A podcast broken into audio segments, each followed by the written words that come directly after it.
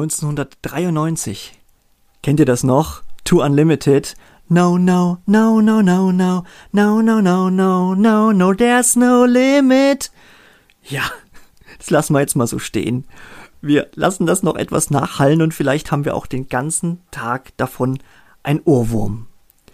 Hier sind die Jungs von der CB Bank. Antenne Straubing nennt man uns auch. Ein kleines Rumpfteam. Es ist Urlaubszeit. Heute ist der Rainer an Bord, der Frank und ich der Axel und wir beschäftigen uns mit Limits. Versicherungslimite. Was hat das im Zusammenhang mit unserem Full-Service-Factoring zu tun? Welche Fallstricke gibt es? Was ist ein Worst-Case-Szenario? Was kann dafür getan werden durch uns, unsere Arbeit, auch durch einen Kunden, um reibungslos zusammenzuarbeiten und um böse Überraschungen zu vermeiden. Darum geht's heute. Und ich glaube, ja, lasst uns einfach starten. Grundlegende Zusammenhänge beschreibt am besten zuerst mal unser Erklärbär, der Frank.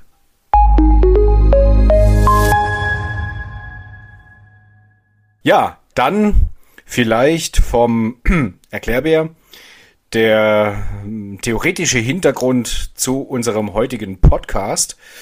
Ähm, Factoring äh, hat ja mehrere Komponenten, eben unter anderem ähm, das Thema äh, sozusagen Bürgschaft, äh, Versicherung. Ähm, wir als Factoring-Bank haften für die von uns angekauften Forderungen. Äh, das heißt, äh, letztlich ist es sowas wie eine Kreditentscheidung, die wir selbstständig fällen. Unser Kunde fragt uns an, wie schätzt ihr denn diesen oder jenen Debitor äh, wirtschaftlich ein? Und dann ist unsere Basis äh, letztlich für so eine Entscheidung auf breitere Beine gestellt. Einmal haben wir natürlich als Bank die Möglichkeit, im, in einer Bank-zu-Bank-Auskunft hier ähm, weitere Daten zu generieren. Das machen wir regelmäßig allerdings nicht, weil sonst das Thema stilles Factoring äh, nicht mehr still ist. Äh, dann haben wir natürlich, ohne im Bankgeheimnis zu verraten, können wir auf ähm, Daten zugreifen, die auch von wahren Kreditversicherungen zur Verfügung gestellt werden. Auf diesen Datenpool können wir natürlich eben auch zugreifen. Und last not least haben wir die Möglichkeit, natürlich, wir haben viele, viele hundert Kunden deutschlandweit verteilt, die haben viele, viele Tausende von, von Debitoren. Ähm, auch hier haben wir eine relativ breite Datenbasis, um an gesicherte Informationen zu kommen. Aus diesen vielerlei Informationen, äh, die ich gerade vorgestellt habe, können wir dann für uns eine, äh, sowas wie eine Kreditentscheidung treffen und sagen, wir legen ein Limit heraus für einen Debitor oder wir legen ein reduziertes Limit heraus äh, für einen Debitor. Äh, natürlich immer, wie gerade vorgestellt, in enger Abstimmung natürlich auch mit den Warenkreditversicherern.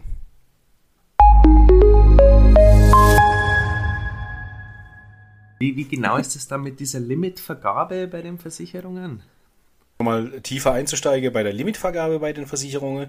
Natürlich nutzen ähm, je nach Größe des Limits benötigen die äh, Wagenkreditversicherer natürlich auch weitergehende Informationen. Äh, letztlich eben auch im Zweifel äh, wirtschaftliche Unterlage ähm, des zu versichernden Debitors. Und ähm, wenn er die regelmäßig liefert, ist alles gut. Wenn, auch, wenn es auch keine Zahlungsstörungen gibt, ist alles gut. Ganz oft ist es so, dass es dann vielleicht doch negative Informationen gibt. Ähm, Nichtzahlungsmeldungen werden abgegeben. Natürlich fließt das eben ein in die Bonitätsbeurteilung von wahren Kreditversicherern. Insofern tut man natürlich gut daran, als handelndes Unternehmen die wahren Kreditversicherer auch mit entsprechenden äh, in Klammer guten Informationen zu äh, versorgen, damit man einfach, und das ist jetzt tatsächlich unabhängig von Factoring, äh, damit man tatsächlich äh, eine entsprechende Bonität hat und ähm, dann auch äh, von seinen Lieferanten natürlich äh, weiterhin beliefert wird. Ja, und vor allem, dass das jetzt so gesagt, so in Klammern gute Unterlagen, aber ja, klar, das äh, ist mit, mit das Wichtigste tatsächlich. Oder was heißt mit das ja. Wichtigste, aber einfach ein brutal wichtiger Punkt, Weil was ich halt schon in der Praxis so oft erlebt habe, äh, da kannst teilweise nur mit dem Kopf schütteln, aber dass halt tatsächlich Unternehmer bewusst ihre Abschlüsse schlecht rechnen, damit sie halt weniger Steuern zahlen. Man mhm. ist klar, weil wer mag schon gern Steuern zahlen, aber ansonsten sehe ich da nur Nachteile, weil eben, wenn ich es an so Auskunftteilen weitergebe oder an die Warnkreditversicherer, die sehen ja nur die Zahlen und wissen ja nicht, was dahinter steckt. Schaut schlecht aus. Und mhm. egal jetzt Kreditvergabe bei der Bank oder auch bei den Versicherungen, das, das bringt nichts. Also man, man steht einfach schlechter da, als man ist. Mag vielleicht steuerlich interessant sein, aber ansonsten zählt halt am Ende des Tages, was am Papier steht. Und dann kann es halt auch zu beispielsweise so Ablehnungen von Krediten oder auch von Versicherungslimiten geben. Weil da habe ich nämlich auch leider Gottes ein sehr negatives Beispiel aus, aus der Praxis. Das war ja, lasst es mir nicht lügen, am Anfang diesen Jahres, glaube ich sogar erst. Ähm, das hat es mal wieder verdeutlicht, dass mit sowas unsere Zusammenarbeit mit den Kunden teils wirklich stehen und fallen kann. Weil im Rahmen von einer Beantragung von Factoring für einen Kunden aus dem Baunebengewerbe habe ich äh, im Vorfeld schon das benötigte Limit für den Debitor angefragt. Da sei dazu erwähnt, wir wollten nur mit diesem einen Debitor äh, arbeiten, also nur den einen ankaufen. Limit haben wir auch bekommen, alles passt, voller Euphorie bin ich dann in die Vertragsunterzeichnung, haben sogar mit dem Ankauf schon gestartet, also eigentlich Musterbeispiel. Und was war dann nach zwei Wochen? Zack, Limit ist gestrichen worden. Und denke, was ist denn da los? Und dann der Hintergrund war, Versicherung hat zwar neue Unterlagen bekommen vor dem Debitor, also aktuelle Bilanzen etc., aber die waren dann nicht wirklich berauschend und was war das Ende vom Lied? Das Limit ist gestrichen worden und im Endeffekt haben wir dann auch die Zusammenarbeit mit dem Anschlusskunden beenden können oder auf Eis legen, weil wir konnten nicht ankaufen. Also so kann es leider auch laufen. Hast du auch so ein Beispiel negativer Art, Axel? Oder eher positiver Art? Von positiven Beispielen entwickelt man sich ja nicht weiter. Ne? Man braucht ja die Herausforderung, um sehen zu können, an welchen Stellschrauben muss gearbeitet ah, werden. Ich verstehe. Wir haben zuerst vom Frank gehört, welche theoretischen Grundlagen vorliegen, wie es zu einer Limitentscheidung kommt was dafür notwendig ist, seitens der Warenkreditversicherer, seitens unseres Hauses. Und wir haben jetzt ein erstes Beispiel vom Rainer gehört, wie auch mal so ein Limit gestrichen werden muss und so das Full Service Factoring quasi sinnbefreit wird. Mein Beispiel geht in eine etwas andere Richtung. Und zwar Anfang des Jahres habe ich einen Dachdeckerbetrieb aus Berlin hm, in die Zusammenarbeit geführt. Dieser Dachdecker ist ausschließlich im B2B unterwegs und arbeitet primär für Projektentwicklungsgesellschaften. Das heißt, er kümmert sich um Reparaturen beziehungsweise Neueindeckung von Immobilienobjekten. Das sind vorwiegend große Mehrfamilienhäuser, die eine Immobilienprojektgesellschaft erworben hat von einem vorherigen Eigentümer oder von mehreren Eigentümern. Diese Immobilie wird saniert, renoviert, ausgebaut, umgebaut und in diesem Zusammenhang hat unser Kunde den, die, immer regelmäßig die Aufträge, quasi das Dach neu zu decken, beziehungsweise ähm, was damit noch im Zusammenhang steht, äh, Dachfenster äh, und so weiter. So.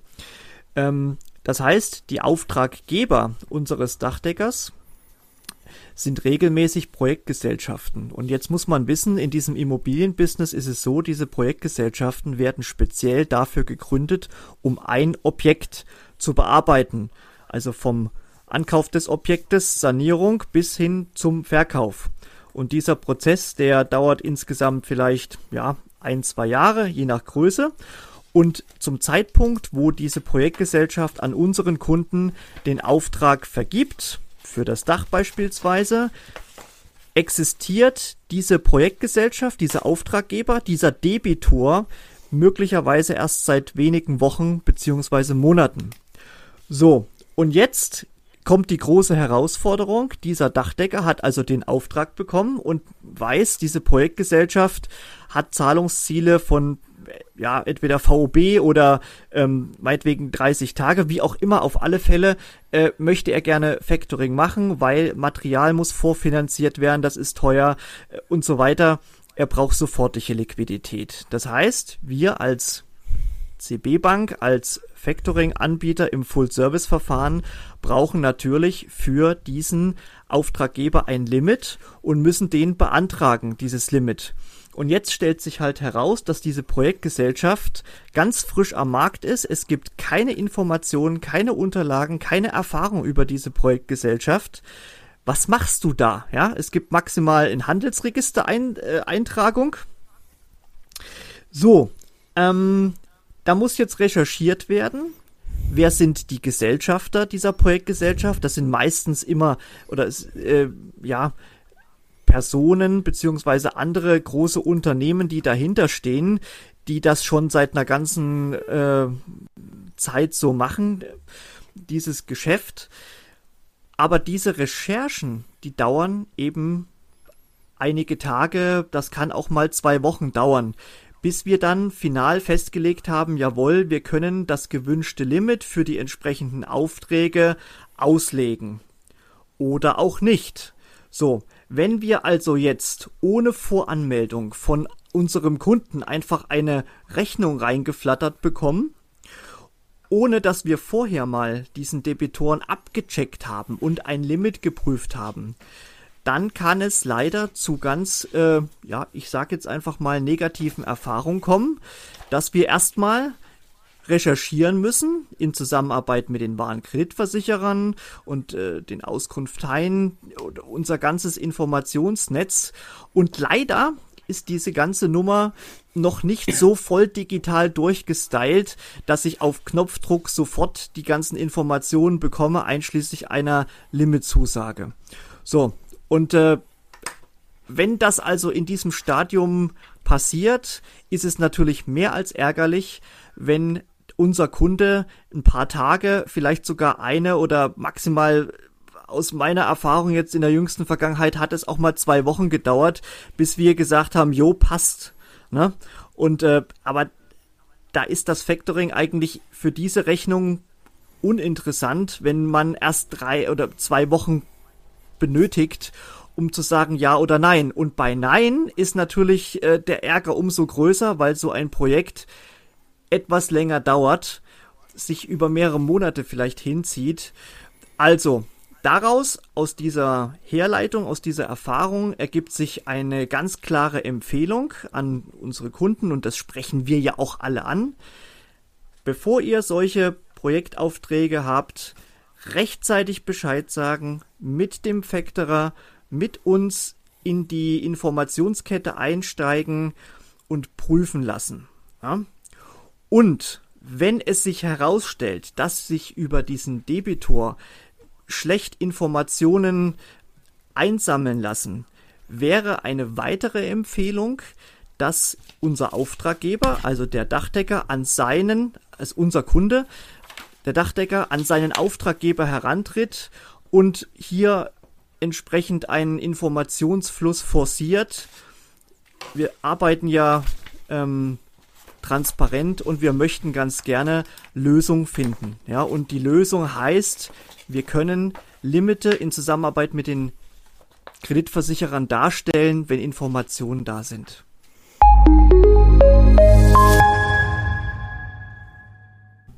Wie wir jetzt die letzten knapp 15 Minuten gehört haben, steckt hinter dem vermeintlich kleinen Nebenkriegsschauplatz Limitvergabe doch ein bisschen mehr, als man auf den ersten Blick meinen könnte. Es spielen viele Faktoren eine Rolle für eine positive Limitvergabe, sei es bisherige Zahlungserfahrungen, Bonitätsunterlagen oder auch allgemeine Brancheninformationen. Und wie mein Beispiel zu Beginn veranschaulicht hat, spielt es auch für Factoring eine essentielle Rolle. Deshalb einfach die ganz klare Empfehlung von uns, so früh als möglich in die Kommunikation gehen, wenn zum Beispiel größere Aufträge anstehen, damit wir diese vorab schon mal ein bisschen genauer anschauen können und im Idealfall es dann auch kein böses Erwachen gibt, nachdem wir es geprüft haben. Es gibt sogar nämlich äh, einige Unternehmer, die die Entscheidung ähm, von der Versicherung abhängig machen, ob und welches äh, Versicherungslimit vergeben wird. Und ist dann auch am Ende des Tages einfach ein entscheidender Punkt für die. Denn wenn ein Versicherungslimit vergeben wird, alles gut, das Geschäft kann ich mit dem Unternehmer machen. Wenn das Versicherungslimit nur im geringeren äh, Ausmaß oder vielleicht sogar gar keins gewährt wird, dann gibt es auch kein Geschäft mit dem Kunden, denn in der Regel hat ja auch die Versicherung ihre Gründe, warum ein Limit nicht oder auch nur im beschränkten Ausmaß vergeben wird und daran orientieren sich auch viele Unternehmer.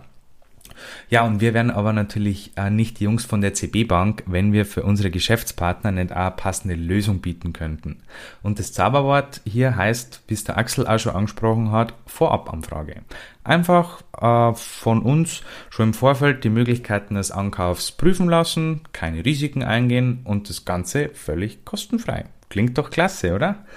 Ja, und damit möchte ich mich für die heutige Episode auch schon wieder verabschieden. Bedanke mich ein weiteres Mal beim Axel und natürlich auch bei unserem Erklärbär, dem Frank. Und wir hören uns dann wieder beim nächsten Mal, wenn uns der Axel vielleicht wieder ein bisschen was vorsingt oder es ganz einfach wieder heißt, willkommen bei den Jungs von der CB Bank und Antenne Straubing.